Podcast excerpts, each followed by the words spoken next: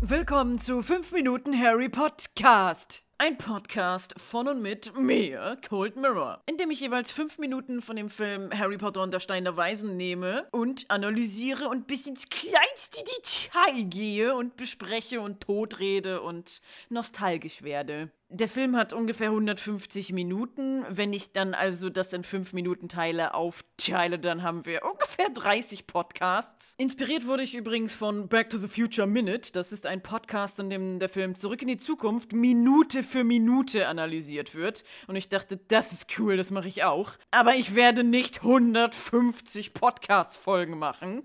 Darum mache ich das im 5-Minuten-Takt und ich denke, 30 Folgen kriege ich hin das war jetzt das Intro. Das wird beim nächsten Mal nicht so lang. Ich weiß auch nicht, wie lang dieser Podcast wird oder wie lang jede Folge wird, aber das werden wir ja sehen.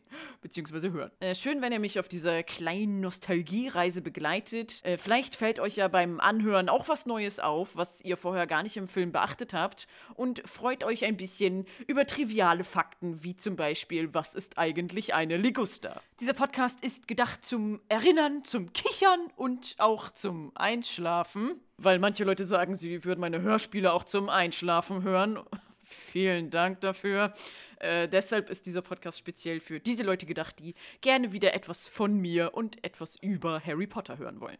Viel Vergnügen! Unsere ersten fünf Minuten in diesem Podcast beginnen mit dem Warner Brothers Logo und enden mit Dudley Dursley, dem von seiner Mom Petunia die Augen zugehalten werden.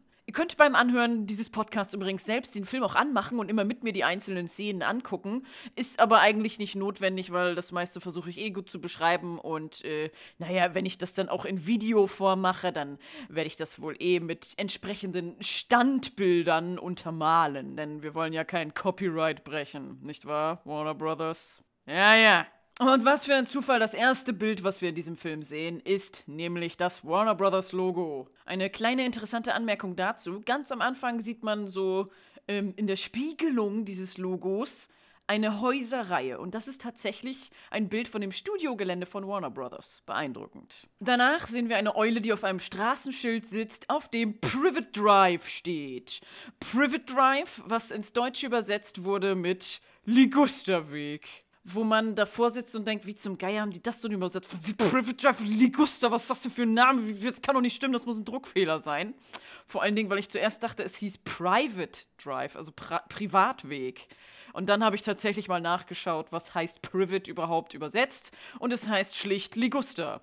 Gut, was zum Geier ist Liguster? Habe ich bei Wikipedia nachgeguckt und siehe da, es ist eine Hecke, beziehungsweise eine Pflanzengattung aus der Familie der Ölbaumgewächse. In Europa gibt es den gewöhnlichen Liguster, auch Tintenbeerstrauch genannt weil er kleine schwarze Beeren hat, die aber giftig sind. Aber es ist eben oft als Zierpflanze in Gärten gehalten, beziehungsweise als Hecke, die man dann in Formen schneiden kann. Privet Drive heißt also auf gut Deutsch einfach nur Heckenweg. Was so gewöhnlich und langweilig ist, dass es perfekt zu den Dursleys passt, die ja auch sehr gewöhnlich und langweilig sind wie wir später erfahren werden. Als nächstes kommt Professor Albus Dumbledore zum ersten Mal für uns zu sehen als Zuschauer aus dem Nebel hinter einer Reihe von fünf Fake-Bäumen hervor und er hat irgendein Ding in der Hand, was erstmal aussieht wie das fancieste, diggeste Sturmfeuerzeug, was es gibt. So eins, was man an Silvester dabei hat, bei Windstärke 10 und frierender Kälte und dann das benutzt, um Böller anzuzünden. Aber er zündet natürlich keine Böller an, sondern zur Überraschung aller kommt kein Feuer raus, sondern er saugt das Licht der Straßenlaternen ein. Im späteren Verlauf der Harry Potter-Filme finden wir natürlich heraus, das ist ein Deluminator. Das hat nichts mit Illuminati zu tun, ja. Illuminati, die Erleuchteten, das ist Latein. Deluminator heißt der Endleuchter, der Wegleuchter, beziehungsweise einfach auf Deutsch Lichtauslöscher. Nicht zu verwechseln mit Illuminator, was einerseits ein leuchtendes Display bei einer Digitaluhr ist, außerdem auch ein Begriff für ein Zielverfolgungsradar für Flugabwehrkanonen. Gut, das sollte man ja vielleicht mal wissen. Und während Dumbledore mit seinem fancy Mörder-Sturmfeuerzeug der Illuminati die einzelnen Lichter der Straßenlaternen einsaugt, bekommen wir einen ersten guten Blick auf die Straße, auf den Ligusterweg. Und sie scheint in die Unendlichkeit zu gehen. Und jedes verdammte Haus sieht gleich aus. Sie haben alle den gleichen Busch an der gleichen Wand. Und sie haben alle die gleiche Fensterreihe an der gleichen Stelle des Hauses. Und obwohl es dunkel ist, sieht man schon, sie haben alle die gleiche Farbe, sie haben alle das gleiche Dach. Und da kommt die Perspektive der Dursleys nochmal rüber, die um Himmels Willen nicht anders sein wollen als alle anderen, weil es in dieser Nachbarschaft, wo alles gleich aussieht, schon total auffallen würde und das gesamte Bild der Straße zerstören würde, wenn auch nur eine Hecke irgendwie zwei Zentimeter weiter links ist. Und vielleicht ist es von ihnen noch gar nicht so gewollt, so spießig und gezwungen, normal zu sein, aber sie können nicht anders, weil sie Angst haben, rauszustechen in dieser Nachbarschaft, die irgendwie wie der Limbus der Hölle ist, in dem alles perfekt, aber auch irgendwie scheiß monoton und immer gleich ist. Und da ist ein Harry Potter, der zaubern kann, natürlich nur Öl ins Feuer und führt letztendlich zu dieser extremen Angst der Dursleys vorm Anderssein. Und dann wechselt die Perspektive, man sieht eine Straßenlaterne, die in Großaufnahme ausgesaugt wird von Dumbledore. Und äh, man hat dann aber nochmal einen guten Blick auf die Gärten der einzelnen Häuser und man erkennt, es ist doch was anders. Jeder hat eine kleine Vogeltränke in der Mitte ihres perfekten Rasens. Und das ist das Einzige, wo sich jeder einen Hauch Individualität erlaubt. Und vielleicht ist es eine Art Statussymbol in einer Welt, wo alles gleich ist und man irgendwie das Bedürfnis hat, den Bonzen raushängen zu lassen, aber einer hat so einen ollen Pöller mit so einer kleinen Schale drauf als Vogeltränke und ein Nachbar hat dann auf der anderen Seite so, oh, so aus Steinen einen kleinen Brunnen mit kleinem Dach drauf. Und dann sticht man halt schon heraus in der Nachbarschaft, aber es, man sticht heraus mit seinem Reichtum, ja? Und das ist scheinbar erlaubt. Dann sehen wir wieder Dumbledore und er hat alle Lichter eingefangen und er sieht zu einer Katze neben sich. Die Kamera schwenkt zur Seite auf den Schatten der Katze Katze und Warner Brothers hat enorm viel Geld gespart, nicht CGI-mäßig die Katze in Professor McGonagall zu verwandeln, sondern erstmal nur ihren Schatten. Und das hat natürlich dramaturgische Zwecke. Später verwandelt sich McGonagall ja tatsächlich vor unseren Augen in eine Katze, was einen komödiantischen und überraschenden Effekt erzielt, der uns hier nicht vorweggenommen werden sollte. Aber ja, gut gespart, Warner Brothers, mit dieser nur ein Schatten verwandelt sich Aktion. Gut gespart. Dumby und McGonny gehen die Straße lang und unterhalten sich und dann kommt Hagrid mit seinem todeslauten fliegenden Motorrad angeknattert, was niemanden in dieser ruhigen Straße interessiert. Dabei hat Dumbledore wahrscheinlich doch extra alle Lichter der Straße ausgemacht, damit sie unbemerkt bleiben. Wobei ich mich als Nachbar in dieser Straße total wundern würde, wenn plötzlich nach und nach alle Straßenlaternen ausgehen. Vor allem, wenn man an die Lichtverschmutzung gewöhnt ist. Ich wohne ja in der Stadt und ich bin einfach gewöhnt, dass es nie dunkel wird, wenn man schlafen geht. Und dann besuche ich einmal meine Eltern auf dem Land mitten im Wald und es wird Nacht und es ist einfach stockfinster. Und ab 18 Uhr werden die Straßenlaternen auch ausgemacht, ja. Werden die Straßen hochgeklappt, es fährt einfach nichts mehr. Und dann liegt man da und kann nicht einschlafen und denkt, wo sind die Lichter? Wo, wo sind die blinkenden, flackernden Reklametafeln, die in allen Regenbogenfarben einmal durchlaufen? Also diese Straßenlaternen mussten unbedingt aus sein, um keine Aufmerksamkeit auf sich zu ziehen. Aber ein scheiß lautes Motorrad mitten in der Nacht stört offenbar keinen. Hagrid bringt ein kleines Paket und sagt, ja, Entschuldigung, es könnte ein bisschen angematscht sein. Ich habe während der Fahrt vielleicht mal drauf gesessen.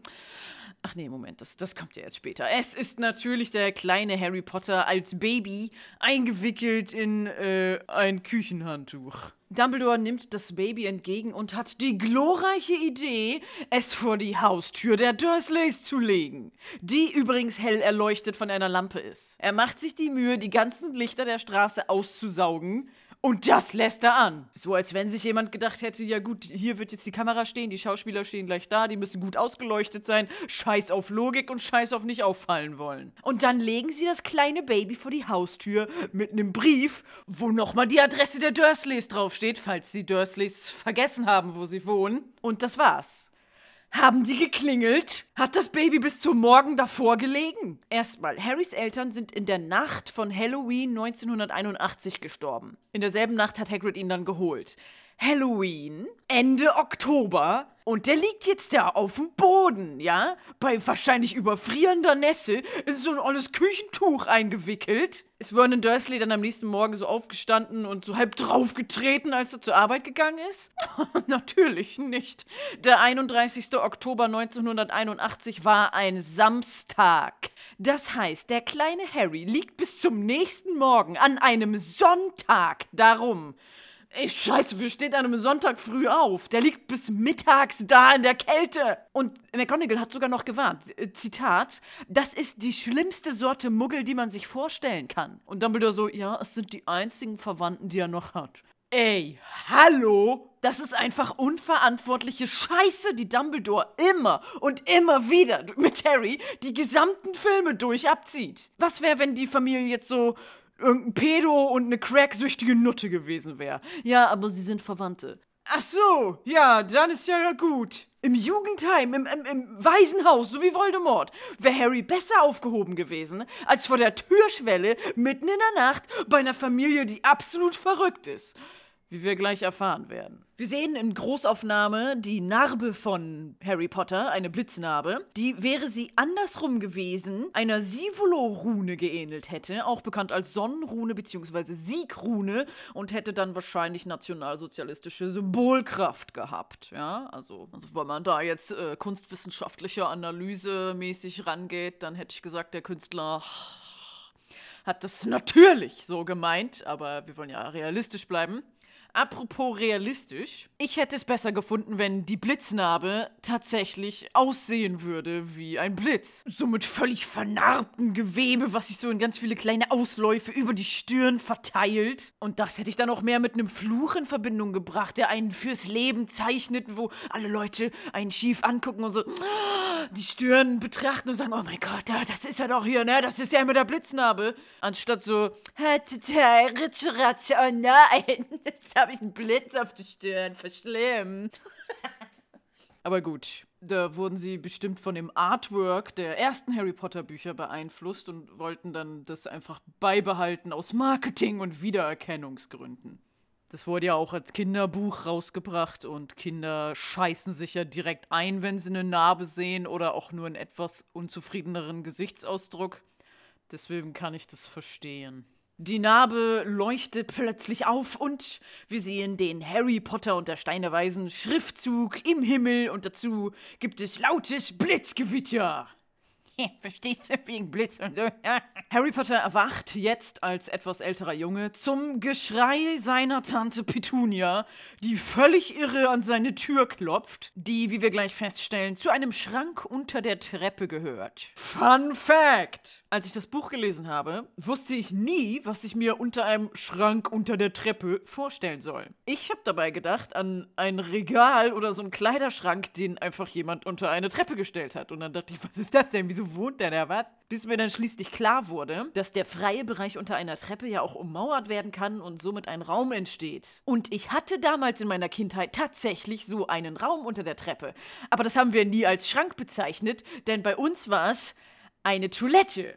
Ja, wir hatten keinen Schrank unter der Treppe, wir hatten eine Toilette unter der Treppe. Das nur nebenbei. Wir befinden uns für den heutigen Podcast schon in der letzten Minute, aber OMG, es gibt so viele kleine Dinge zu sehen. Tante Petunia klopft also wie bescheuert gegen die Tür, ein scheinbar allmorgendliches Ritual, und verschwindet dann in die Küche. Im Bruchteil einer Sekunde passiert aber was, etwas richtig Schlimmes, und man merkt es fast gar nicht. Sie öffnet ein kleines Schloss, was an der Tür zum Schrank war. Nicht nur, dass Harry Potter kein richtiges Zimmer hat, sondern nur einen ollen Schrank, er wird scheinbar auch über Nacht darin eingesperrt. Wie krank ist das? Und dann so dagegen zu kloppen, als wenn es seine Schuld ist, dass er nicht aufsteht. Ich glaube, er ist körperlich nicht in der Lage, aufzustehen, wenn er in einem Schrank eingesperrt ist. Und was, wenn er nachts auf Klo muss? Pisst er dann in eine Flasche, wie so diese fetten Neckbeards, die nicht mehr vom PC aufstehen können? Aber betrachten wir Harrys Zimmer, in Anführungsstrichen, mal genau. Er macht das Licht an, was nur so eine Schnur ist, die von der Decke hängt. Und an der Tür hängt erstmal ein Kehrbesen mit einer Schaufel. Sein Kopfkissen liegt auf dem Boden, direkt neben so einer Abstreichschale für Wandfarbe und die Farbrolle ist direkt daneben. Im Regal hinter ihm liegt seine kleine Brille auf einem staubigen Schuhkarton. Er hat ein Buch, ein Glas Wasser, ein kleines Holzhäuschen, ein Spielhäuschen, ein Apfel, der auf einem kleinen Minitellerchen liegt und eine Schüssel mit Tannenzapfen. Wow! Und direkt über seinem Kopf liegt noch ein kleines blau-weißes Kuscheltier und es sieht ein bisschen aus wie ein Lämmchen. Ich möchte bitte eine komplette Abhandlung und 10.000-seitige Fanfiction, wie Harry zu diesem Kuscheltier gekommen ist. Harry setzt seine Brille auf. Das Shirt, was er trägt, ist übrigens grau und an den Enden völlig verranzt und ausgefranst und löchrig. Und wir hören plötzlich Gepolter. Es ist sein Cousin Dudley, der ähnlich bekloppt wie seine Mutter auf der Treppe rumtrampelt, um Harry zu wecken und allerlei Staub und wahrscheinlich giftiges Asbest rieselt auf Harry da nieder. Harry will aus dem Schrank raus, Dudley schubst ihn wieder rein und wir erhaschen einen kurzen Blick auf den Rest vom Schrank und es ist alles voll mit irgendwelchen Rohren und wahrscheinlich ist da auch so ein richtig lauter Heizkasten, der die ganze Nacht brummt. Also alles in allem ist es einfach ein kompletter Abfuck in dem Harry leben muss. Jetzt zum Flur. Einmal ist die Szene, in der Petunia an die Tür klopft und auch Dudley Harry umschmeißt, interessant gefilmt. Da der Betrachter sich auf Höhe der Sitzfläche eines Sessels befindet, der links im Bild ist. Und es ist ein großer, hässlicher Sessel und die Kamera filmt alles so aus einer Sicht knapp darunter. Wahrscheinlich, um die Größe von Dudleys dicken Arsch, der uns entgegengestreckt wird, noch weiter zu untermalen und aus dieser Froschperspektive bzw. Sesselperspektive noch größer erscheinen zu lassen. Neben dem Sessel ist ein kleiner Schrank, auf dem ein Telefon steht. Merkt euch das.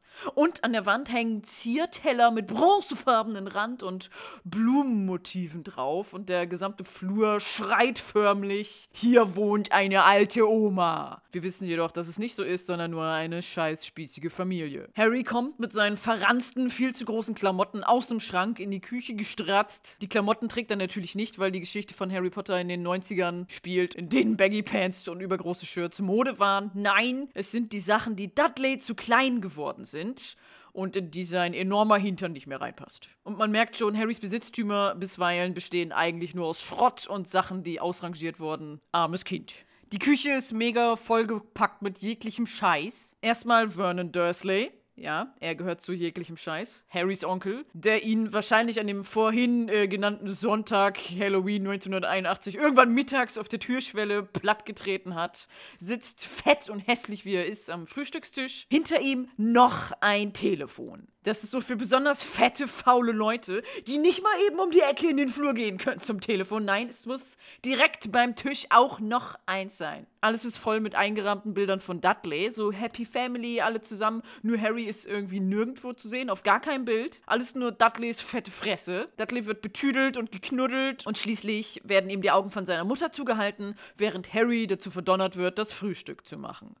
Und das war's. Und damit endet die erste Folge vom Podcast 5 Minuten Harry Podcast.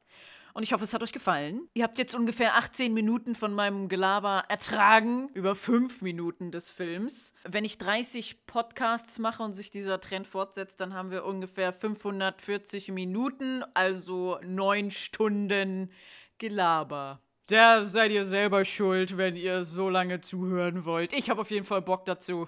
Also, hoffentlich höre ich oder hört ihr mich. Ja, wir hören uns alle gegenseitig beim nächsten Mal. Tschüss.